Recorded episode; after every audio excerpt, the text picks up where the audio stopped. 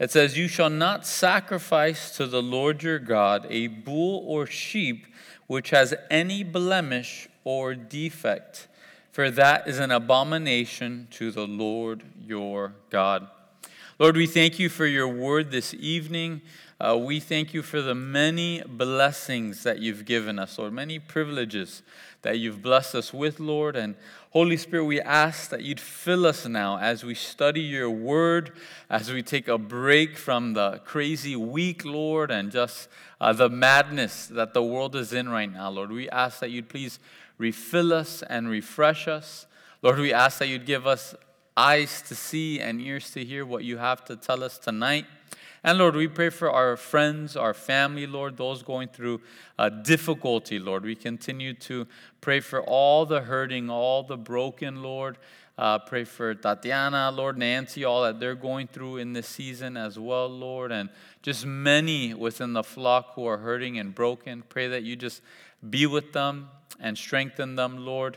And uh, Lord, just be with us. Help us to be mindful of you and to just see what you have to speak to us tonight. We love you and we thank you, Jesus. It's in your precious name that we pray. Amen. Amen. Deuteronomy 17, a lot of good things within this chapter. We're going to see what God desires in terms of sacrifice. Sometimes we can say, Hey, God, this is my sacrifice to you, this is my gift to you, but it's good to see what's God's definition of a gift or of a sacrifice. We'll also see God's view of cleaning house, God's view of purging sin out of our lives or out of our communities, our sphere of influence. And then finally, we'll see how God desires for royalty to live. Uh, I don't know. Some people are really into that, the way princes live or queens. Some people are big into how the English queens and kings live. I don't, I don't know. I don't understand why, but some people are really big into that. But we'll see how God wants royalty to live. But we read verse 1 already. You shall not sacrifice to the Lord your God a bull or sheep which has any blemish or defect, for that is an abomination to the Lord your God. Back in Deuteronomy 15, it says, But if there's a defect in it, if it's lame or blind or has any serious defect, you shall not sacrifice it to the Lord your God. And here we see God takes a pretty great offense at people calling their leftovers or broken things a sacrifice to Him. In fact, He calls it an abomination. Uh, there's that uh, token analogy. Someone has a cow, and the cow's about to have twins, and they say, Lord, I'm going to sacrifice one of these calves for you. One of the twins dies, and they say, Lord, I found your sacrifice. The cow that died. And the Lord's just not into that. And it's not about the amount that we're able to give, it's the heart behind our sacrifice unto the Lord.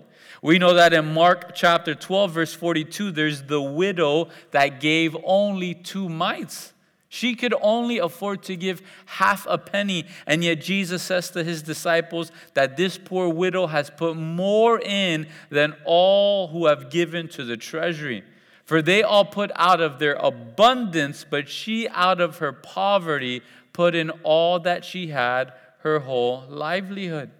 Family, are our sacrifices to the Lord out of our abundance and leftovers? Or is it a true sacrifice? Is it out of our livelihood? Is there a cost involved with our sacrifices and gifts to the Lord?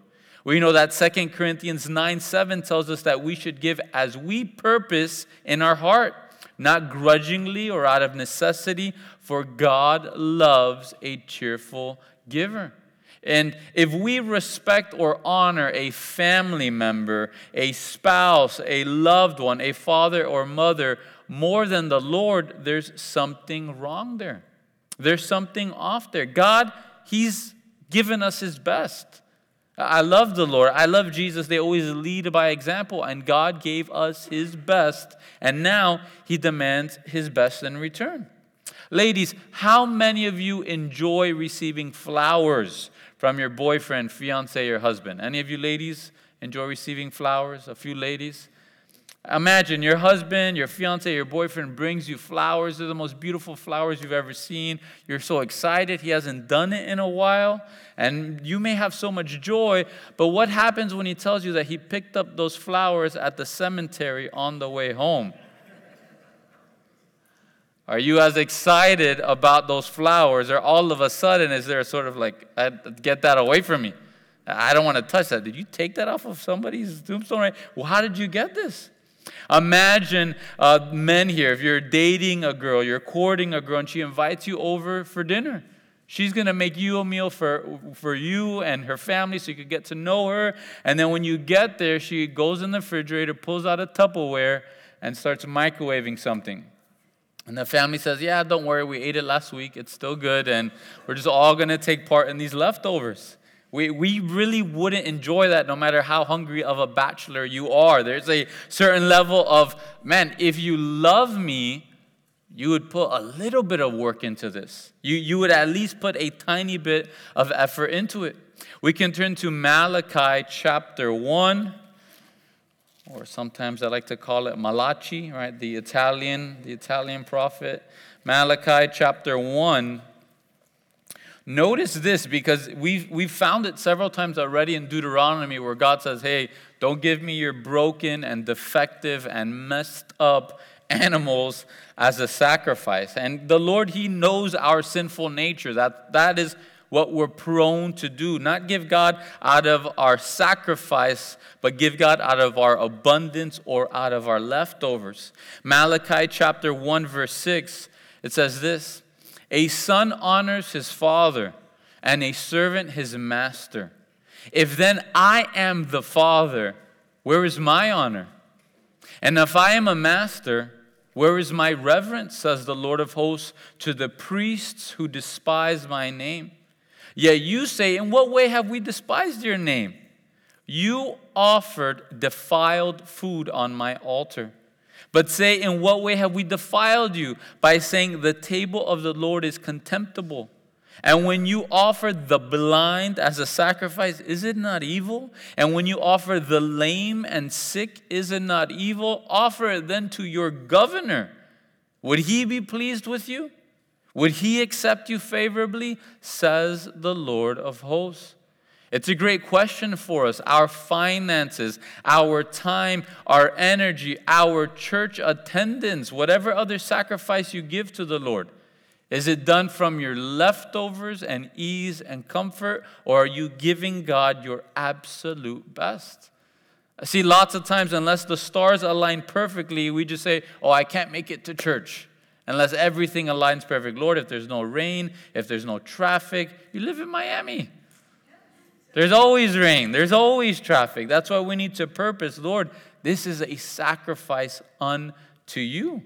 We should be obedient to his word, but we should be giving sacrifices to the Lord because he sacrificed his only son for us. Jesus sacrificed his own life for us. Jesus sacrificed his glory with the Father to humble himself and be a servant for us, and we ought to sacrifice our best for him. 2 Samuel 24 24, you see, David, he got this. There was a man that was saved, the angels coming and about to destroy Israel, and he stops right at his vineyard. And David comes and wants to buy this vineyard in order to put an altar there to sacrifice to the Lord. So the guy says, David, don't worry, just take it for free. Just take it for free. But David boldly declares in 2 Samuel 24 24, no. I will surely buy it from you for a price, nor will I offer burnt offerings to the Lord my God with that which costs me nothing. And that should be our heart and our mindset. We will not offer sacrifice and offering to the Lord our God that costs us nothing. It's not right, it's not fair, it's not just, it doesn't demonstrate true love or true reverence or true gratitude for what God has done and sacrificed for us. We jump back to Deuteronomy 17, verse 2 through 4. Now, here the Lord speaks about a breach in contract. a breach in contract. Verse 2 If there is found among you within any of your gates which the Lord your God gives you, a man or a woman who has been wicked in the sight of the Lord your God, in transgressing his covenant, who has gone and served other gods and worshiped them, either the sun or the moon or any of the host of heaven, which I have not commanded, and it is told you and you hear of it, then you shall inquire diligently. So, first of all, transgressing his covenant means to cross the line of his holy agreement. Israel made a holy agreement with the Lord. They made a contract. They made a document and they agreed to it back in Exodus 24. They agreed to it two times in verse 3 and in verse 7. Moses, he came and told the people the words of the Lord and all the judgments, and all the people answered with one voice, All the words which the Lord has said, we will do. They do the same exact thing in verse 7. So now God says if someone is breaching this contract, you need to go and inquire diligently. You need to go and search out if this is true. Then, second half of verse 4 and 5, it says, And if it is indeed true, and certain that such an abomination has been committed in Israel, then you shall bring out to your gates that man or woman who has committed that wicked thing, and you shall stone to death that woman or man with stones. Few different topics we should look at here. Number one is capital punishment biblical. Yes, you guys read what I just read. Capital punishment, it's biblical. It is directed by God Himself. In Genesis chapter 9, verse 6, it says, Whoever sheds man's blood by man, his blood shall be shed, for in the image of God he made man. In Romans 13, verse 1 through 7, those that love government, they love to quote this scripture, but it's important because in verse 4 of Romans 13, it says, He is God's minister to you for good but if you do evil, be afraid, for he does not bear the sword in vain. For he is God's minister, an avenger to execute wrath on him who practices evil. The sword here, it's not to cut your steak or to butter your bread. The sword is capital punishment. However, we should not rejoice when our enemy stumbles. We should not have watch parties for capital punishment or rejoice or enjoy it.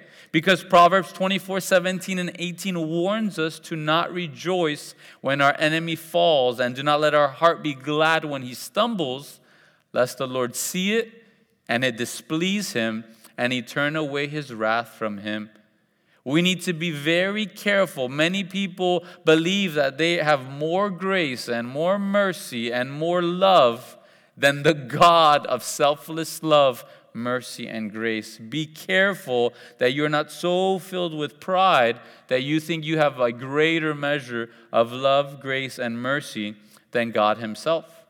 Now, looking at the text here, capital punishment for worshiping something other than Yahweh isn't that a bit harsh? Isn't that a bit excessive, some may ask? In Isaiah 54, verse 5, it puts it this way Isaiah 54, verse 5, it tells us, For your maker is your husband. The Lord of hosts is his name, and your Redeemer is the Holy One of Israel. He is called the God of the whole earth. We're to see the Lord our God as a spouse. And imagine someone marrying you, even though you are incredibly stubborn and stiff necked. I'm sure there's no stubborn people in this room, right? But the Lord says that Israel was super stubborn, that they were a stiff necked people. But not only does this person marry you in spite of your weaknesses and flaws and stubbornness, but you have a huge past behind you. And now they free you from all your debt. They pay off all your student loans, all your parking tickets. They get they renew your license. They erase all of your weights and all of the burdens that you had before you married them. Then they buy you a house, they buy you a car, they promise to always be with you, always provide for you, always protect you, and always love you. They only give you one condition they and they alone can be your one and only spouse. Does that sound too harsh? Does that deal sound too crazy? You see, this is what the Lord does with us. If we truly are going to serve Him, then He's the only one that can be the Lord our God. He can't provide and protect and do all of this for us. And now we say, you know what? I'm going to have several husbands. It's okay if I have several wives. You see, the Lord knows our heart, and at times we think we can two time God. We think we can play both sides of the fence. We think we can play in this gray area, and it's no harm and no foul. But Jesus warns us in Matthew chapter 6, verse 24 no one can serve two masters. For either he will hate the one and love the other, or else he'll be loyal to the one and despise the other. You cannot serve God and mammon. May we be faithful to God and God alone. If there are false gods, if we are serving other gods and other idols today, may we cut them off and purge them out of our lives. May we be faithful to our one and only God. And may we love the Lord our God with all our heart, all our soul, and with all our strength as Deuteronomy 6, verse 5 tells us. Then in verse 6 and 7, it tells us, Whoever is deserving of death shall be put to death on the testimony of two or three witnesses. He shall not be put to death on the testimony of one witness. The hands of the witnesses shall be the first against him to put him to death and afterwards the hands of all the people, so you shall put away the evil from among you. It wasn't enough to just take a rumor. It wasn't enough to take a he said, she said, they said, we said type approach to this. There needed to at least be two or three witnesses to the crime, and then there needed to be a thorough investigation to find out if it was true or not because the consequences were so serious. Then, if it was found true, these two or three witnesses were the first to throw the stones, and then the whole community would jump in. Purging evil is a communal task. Purging evil is a communal task. Again, we should just be honest with ourselves. What good is it for me as a parent to make sure my kids aren't on any evil websites and on nothing evil on their devices and not looking at and watching anything evil. Yet when they go visit and hang out with other kids that have devices, they're showing them all that evil and all that wretchedness. This purging of evil, it needs to be a communal thing. And we should be linking arms with our brothers and sisters. We should almost be making covenants and agreements with our best of friends, saying, hey, as for we and our houses, we will serve the Lord. Because this purging of evil, we need the whole community of believers to jump in to protect our sons and daughters. So often, people will come to church leadership or they'll come to someone that's older to them, than them and they'll bring their grievances of someone else's pains and problems and difficulties, desiring that someone else deal with it and cast the first stones. But you see, that's not biblical. If you witnessed the crime, if you witnessed the issue, if the sin is against you, then the biblical directive is that you need to go to that person directly and deal with it yourself in a biblical manner. Now, the biblical manner is not hitting them with a rock, no longer, right? We live in the new covenant. In Matthew 18, verse 15 through 20, this is our biblical mandate when someone sins against us or if we're witnessing some type of evil. We are to go to them and them alone. And if they don't, if we don't win them over as a brother or sister, then we go to them with one or two witnesses hoping to win them over as a brother or sister. And if they still don't listen, then you bring those two witnesses, and now you bring someone from church leadership in order to gain that brother or sister.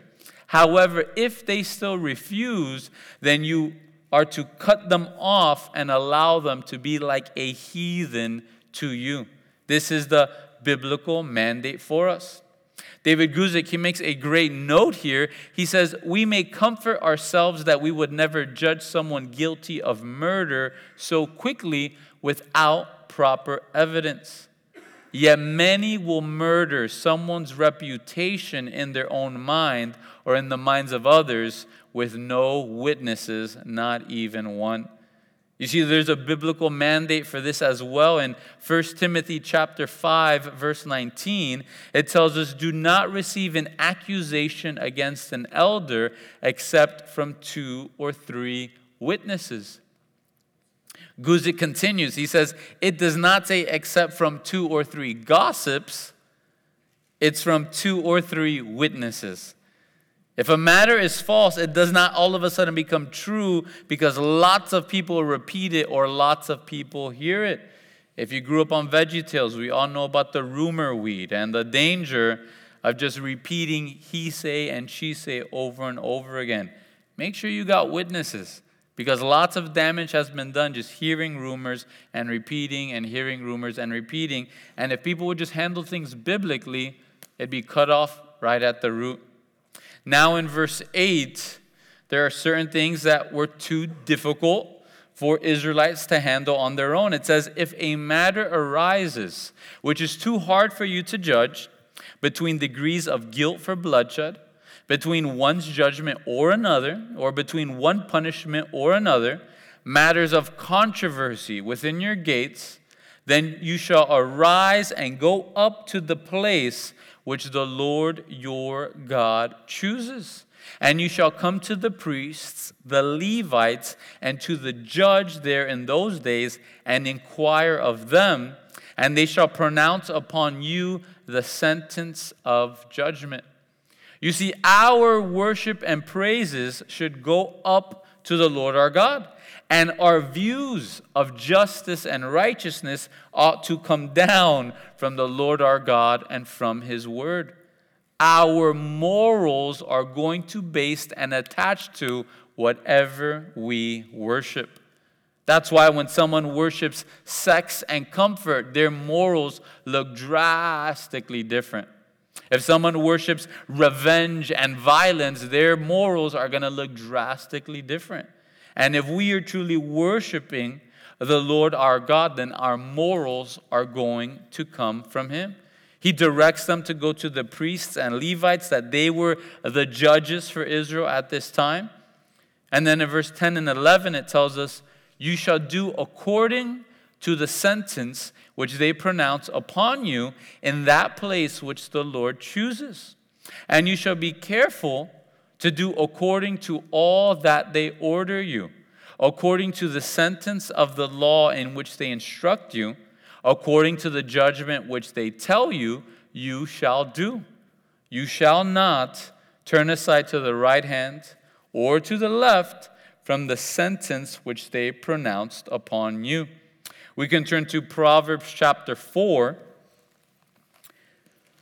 Proverbs chapter 4, verse 23, very famous, very important verse within Scripture, but that whole section is so important for us. Proverbs chapter 4, verse 23 through 27.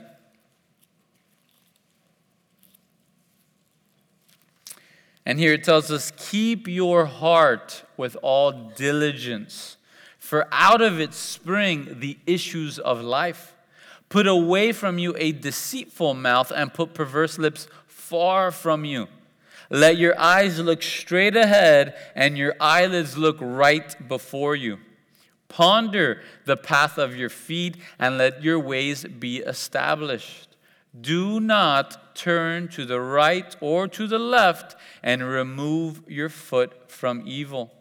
You see, turning to the right or to the left means wandering from the truth. And for the Israelites in Deuteronomy, it meant wandering from the truth that was given to them from the priests, from the Levites, and from the judges. For us, turning to the right or to the left is to wander away from the Word of God. And as we sing often, prone to wander, we are all prone to wander. We need to ponder our path. We need to let our ways be established. We need to keep our heart. We need to put away our deceitful mouths. We need to look straight ahead so that we don't turn to the right or to the left. Earlier in Deuteronomy 12, verse 32, it says, Whatever I command you, be careful to observe it. You shall not add to it nor take away from it. And many of our issues come from adding to the Word of God or taking away from the Word of God. People, they add verses that don't exist. You know what the Bible says? God helps those that help themselves. It's not in Scripture. You, you know what the Bible says? Money is the root of all evil. It's not what the Bible says. It is the love of money that is the root of all evil. We need to be careful that we're not adding to Scripture or taking away from Scripture. We need to make sure we're not turning slightly to the right or slightly to the left. It's interesting because there's only one king that we hear of that did not turn aside to the right or to the left. It's found in Second Chronicles 34, and there's an eight year old boy king, Josiah. And it tells us that this eight year old reigned in Jerusalem for 31 years, and he did what was right in the sight of the Lord and walked in the ways of his father David. He did not turn aside to the right hand or to the left. May we be biblical men and women. May we know Jesus Christ. Back to Deuteronomy 17, verse 12 and 13. It tells us, Now the man who acts presumptuously, this is the man who does not obey and will not heed the priest who stands to minister there before the Lord your God or the judge, that man shall die. So shall you put away the evil from Israel, and all the people shall hear and fear and no longer act presumptuously.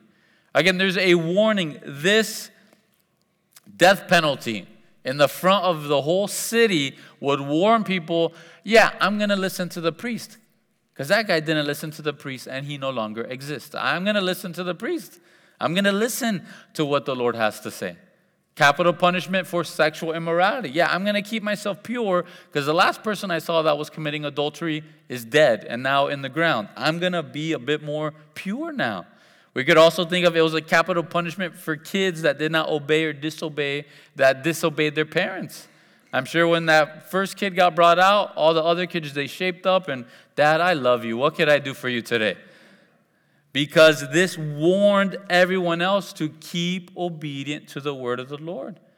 Have you ever seen someone's life wrecked because they began to disobey the word of the Lord? Do you know someone in your life that now their life is a tragedy because they slowly but surely veered off? They started turning to the right or turning to the left and they kept disobeying, and now they're reaping what they're sowing. May we see their lives as a warning to us to keep in the love of God and to stay obedient to His word. In verse 12 and 13, what we see is that the priest was God's representative to the people. No one in this time period could come into the Holy of Holies except for the high priest once a year. So to directly disobey the priest would be like disobeying God Himself. Now, for us today, we are blessed because we don't have to go to Jerusalem or go to the tabernacle or go to the temple to ask a high priest when there's a situation that's too difficult for us. But Hebrews 4 15 and 16 gives us so much good news because it tells us we do not have a high priest who cannot sympathize with our weaknesses, but was in all points tempted as we are, yet without sin.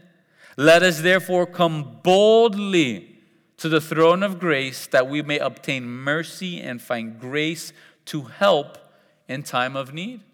So you don't have to come to me. Don't let any pastor get these verses and sort of guilt you into running every decision by them. You may be in a cult if that's the case. We are to come to the Lord when we are in grave difficulty and when situations don't make sense. James chapter 1 verse 5 tells us if any of you lacks wisdom let him ask of God who gives to all liberally and without reproach, and it will be given to him. We can boldly come and ask our high priest at any time of day when we face difficulties that we just can't make any sense of. We don't need a mediator between us and God anymore. We don't need someone to ask of God to then give us his wisdom. However, many Christians go to the other end of the spectrum where now they think that they can only speak with God and God alone. And now you are jumping into an area of foolishness because you're discounting wise counsel. This is found all over Proverbs, Proverbs 11, verse 14, where there is no counsel, the people fall. But in the multitude of counselors, there is safety. Proverbs 15 22. Without counsel, plans go awry, but in the multitude of counselors, they are established.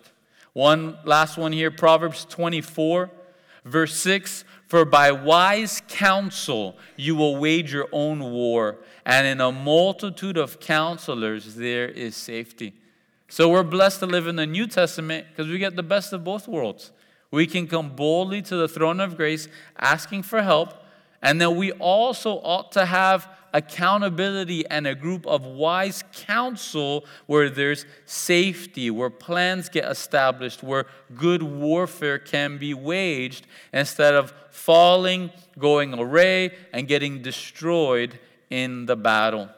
Finally, we come to this last section in Deuteronomy 17 and we see the way that the Lord wants his royalty to live.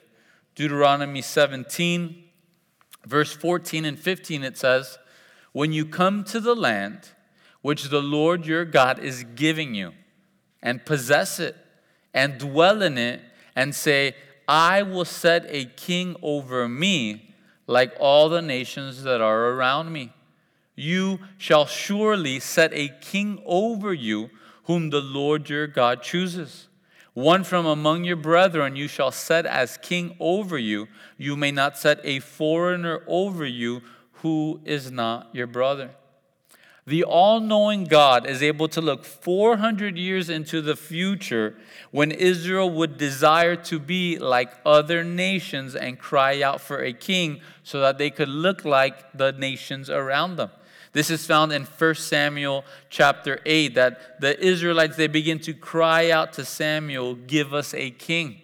And Samuel he begins to mourn and God says, "Hey, get up. They're not mad at you, they're mad at me.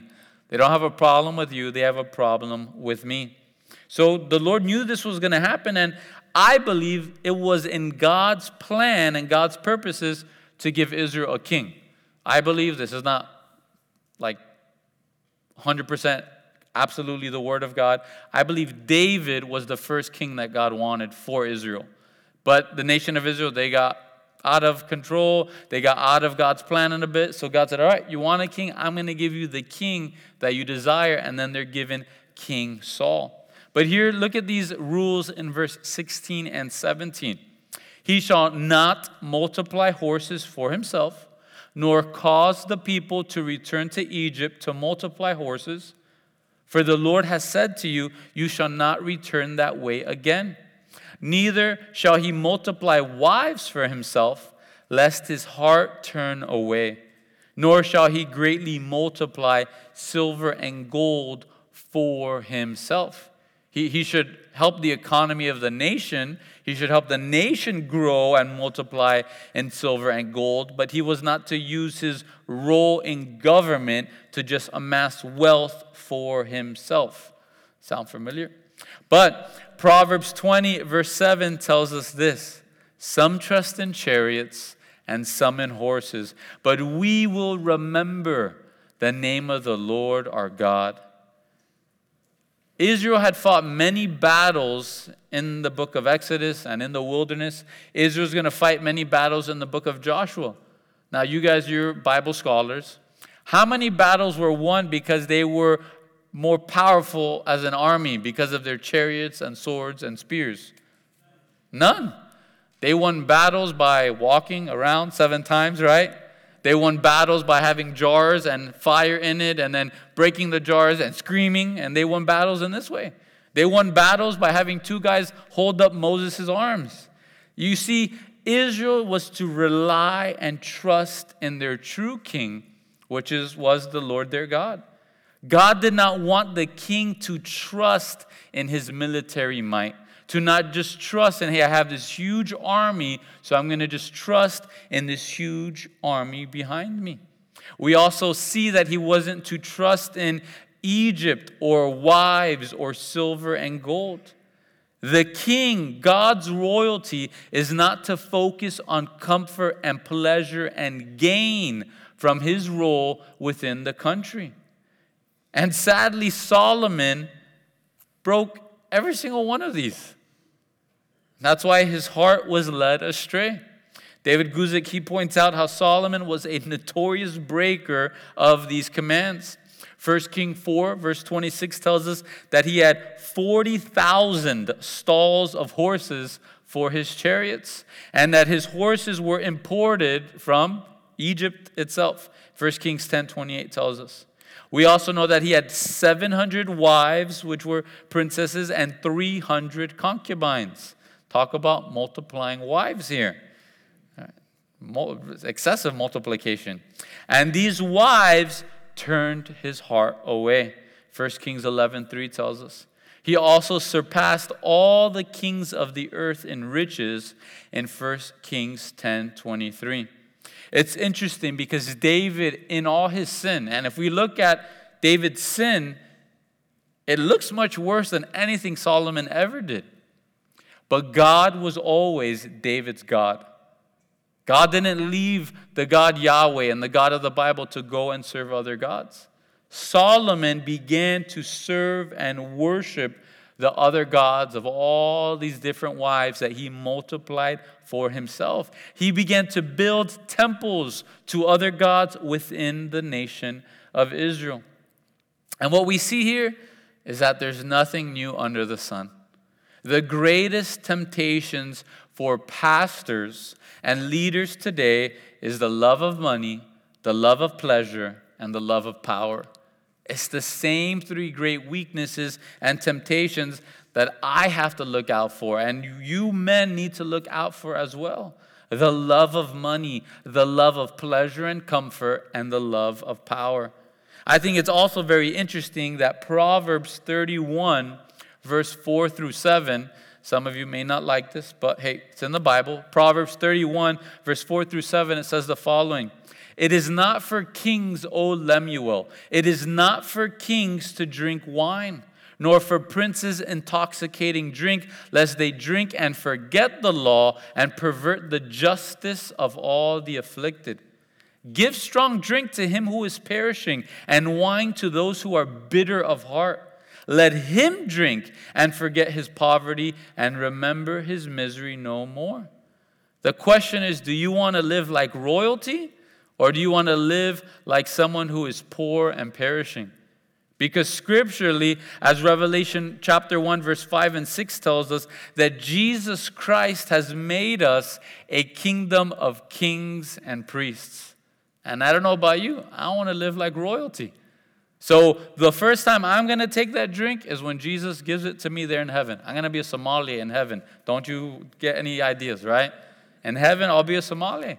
But until then, I'll just get into fancy coffee and things like that. It is not for kings to drink wine. It is not for kings to multiply horses, not multiply wives, and not multiply great silver and gold, because it will lead our hearts astray. Verse 18 through 20, it says, It shall be when he sits on the throne of his kingdom that he shall write for himself a copy of this law in a book from the one before the priests, the Levites. And it shall be with him, and he shall read it all the days of his life, that he may learn to fear the Lord his God and be careful to observe all the words of this law and these statutes that his heart may not be lifted above his brethren, that he may not turn aside from the commandment to the right hand or to the left. and that he may prolong his days in his kingdom, he and his children in the midst of Israel. So we see the things he should not do in the first half of the section, but now we see what he ought to be doing. The king was to take the scrolls that the Levites had and write down for himself his own copy of the law. He was to have his own Bible in his own handwriting. And it was to be with him, not left at home, not left on the coffee table, not blowing dust before he goes to a conference or a retreat, but it was to be with him and he was to read it all the days of his life. How often should we read the Bible? All the days of our lives.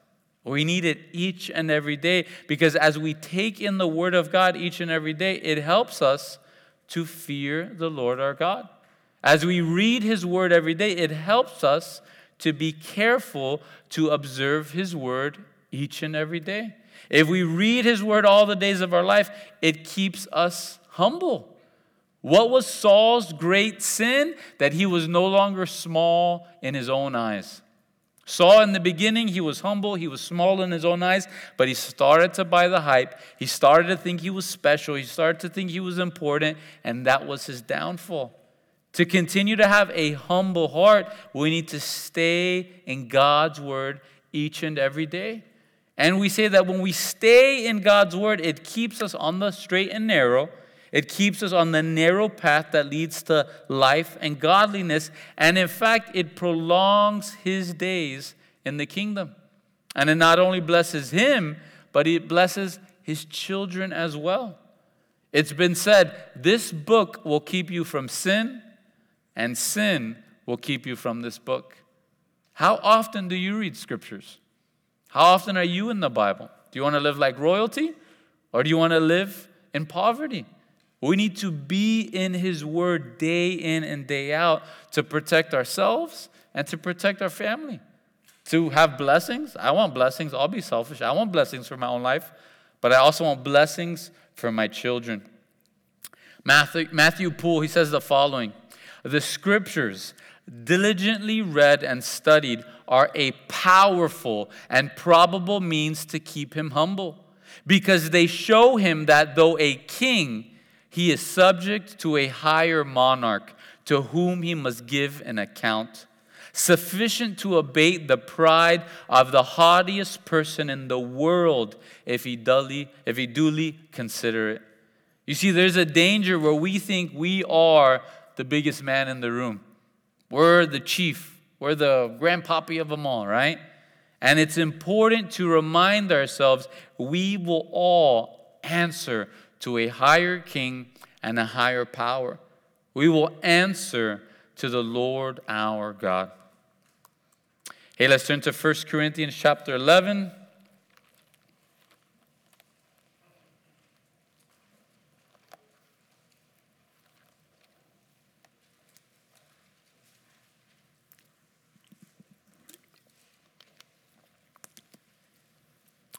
verse 23 through 29, Paul gives an account to the church of Corinth of this Last Supper that Jesus had with his disciples.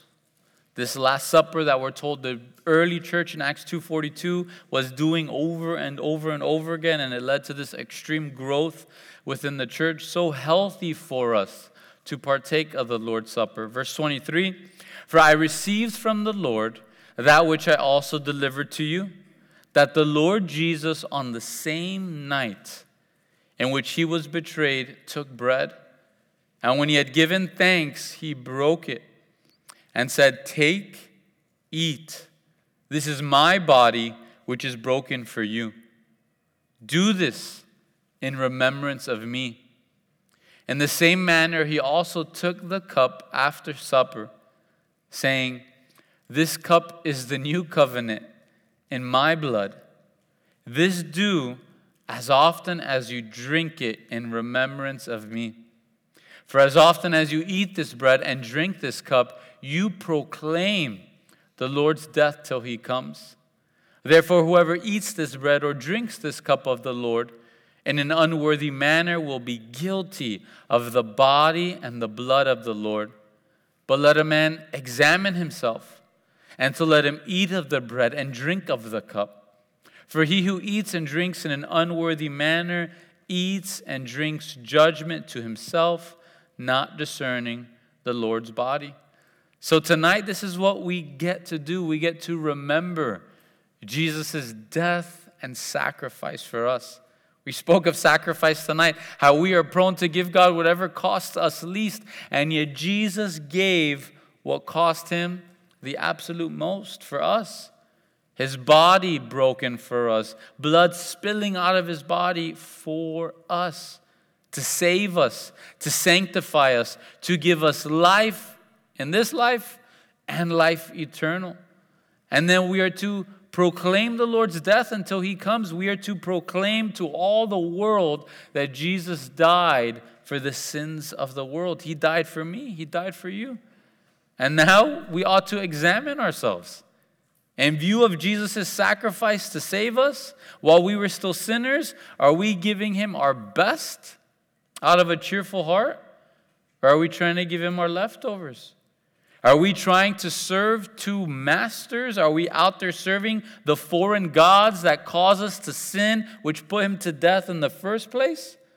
Am I being unfaithful to the Lord my God that has given so much for me? Am I being unfaithful to that husband that has paid all of my debt and saved me and promised to be with me and protect me and love me all the days of my life? Am I being unfaithful to him? Am I actively purging the evil out of my life and out of the life of my home, out of the life of my children's lives? Am I actively purging this evil out? Or am I simply seeking after comfort and treasure and earthly pleasures instead of storing up treasures in heaven? May we examine ourselves. As we take of communion, as we sing together, may we pray and say, Lord, my heart is evil and wicked. Who can know it, Lord? It is deceitful. But Lord, your word is the great mirror to show me where I'm at today. Lord, reveal yourself to me and know that He is just and faithful to forgive us of our sins and cleanse us from all unrighteousness. So, worship team, if you would come up sound video if we dim the lights and let's pray and then the pastors they'll come up and hand out the elements when you're ready you could take of the bread and you could take of the cup.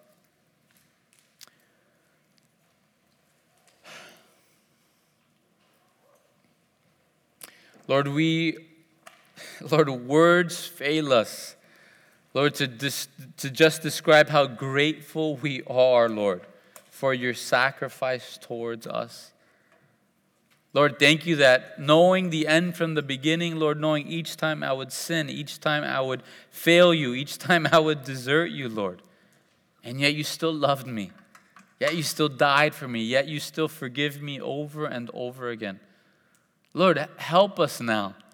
Help us now, Lord. Take us to that place, God, where we can focus on this great death and sacrifice the reality of the payment that our sins require, the reality of the cost for this great relationship that we get to have, Lord. It could only be by your blood and sacrifice. Lord, we thank you for this new covenant that we get to be in, Lord, but we know the price that you had to pay to bring us into this new covenant, Lord. Lord, be with us now, God. We, we pray that you'd strengthen us, Lord, that there'd be no condemnation here. But Lord, if you're convicting us, if you're bringing to the surface our flesh and carnality and sin, Lord, may we be bold to come to the throne of grace, Lord, knowing that we need mercy and help right now. Lord, we love you. We thank you, Jesus. We thank you so much for the rest of eternity. We'll be thanking you for your death and sacrifice for us, Lord. We'd be nothing without you. We can do nothing without you, Jesus. So we just love you. We thank you. It's in your precious name that we pray. Amen.